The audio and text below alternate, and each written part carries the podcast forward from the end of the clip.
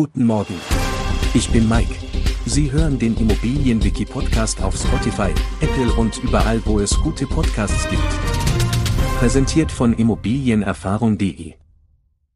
Heute widmen wir uns einem wichtigen Thema im Baubereich, dem Bauantrag. Der Bauantrag ist ein formeller Antrag, den ein Bauherr für sein geplantes Bauvorhaben stellt, um eine Baugenehmigung zu erhalten. Dieser Antrag muss bei der zuständigen Baubehörde eingereicht werden, damit das Bauvorhaben rechtlich genehmigt und überwacht werden kann. Um den Bauantrag zu vervollständigen, sind viele Unterlagen erforderlich, um alle relevanten Informationen bereitzustellen. Dazu gehören der Bauantrag, dies ist das eigentliche Antragsformular, in dem der Bauherr sein Bauvorhaben beschreibt und seine Absicht, zu bauen, erläutert. Die Bauzeichnungen, das sind Pläne und Skizzen, die das geplante Bauvorhaben in allen relevanten Details darstellen. Hier werden Grundrisse, Schnitte und Ansichten des Gebäudes gezeigt. Daneben gehört auch der Lageplan zu dem Bauantrag.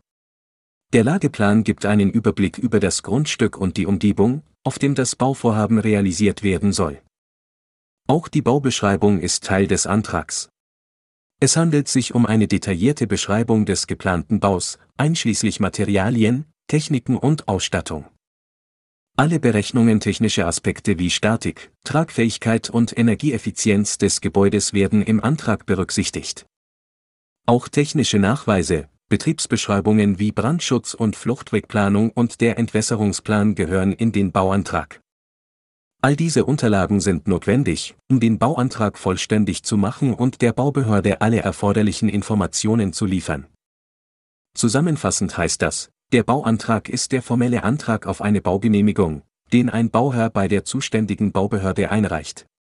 Um den Bauantrag zu vervollständigen, werden viele Unterlagen benötigt, darunter Bauzeichnungen, Lageplan, Baubeschreibung, Berechnungen, technische Nachweise, Betriebsbeschreibung und Entwässerungsplan. Wir freuen uns darauf, Sie auch in der nächsten Folge begrüßen zu dürfen.